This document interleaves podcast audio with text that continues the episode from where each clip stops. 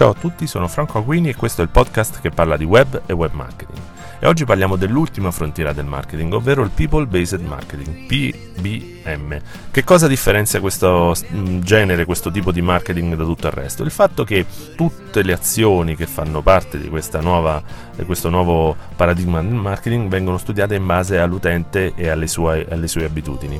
Per fare questo però bisogna scavalcare un problema che è quello tecnico del cookie, ovvero mi spiego. Il cookie è ormai, lo sapete tutti, il mezzo attraverso cui un sito web può tracciare le abitudini dell'utente, ma quell'utente non ha più un solo dispositivo, non naviga più solo e esclusivamente tramite il computer. Anzi, una ricerca del Global Web Index del 2016 dice che l'utente digitale tipico ha 3.6 dispositivi quindi questo significa che eh, probabilmente navigherà il sito, eh, un e-commerce o quello che sia su un dispositivo mobile per poi magari finalizzare l'acquisto sul desktop, che è una situazione anche abbastanza tipica.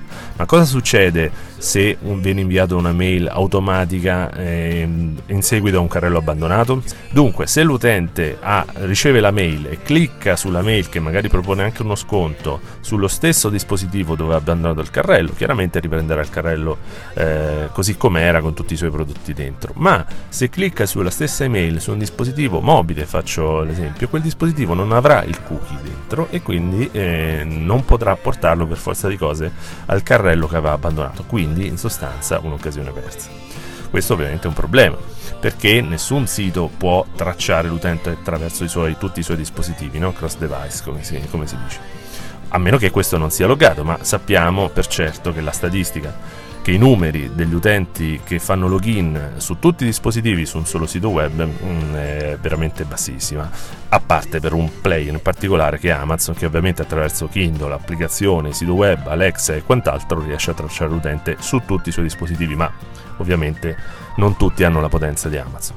Detto questo, il people based marketing si, ehm, eh, ha lo scopo in sostanza di studiare una strategia che avvolga il, il, il consumatore e, e faccia, metta in piedi una serie di azioni che vanno al di là del singolo eh, strumento di marketing che può essere la mail o la pubblicità.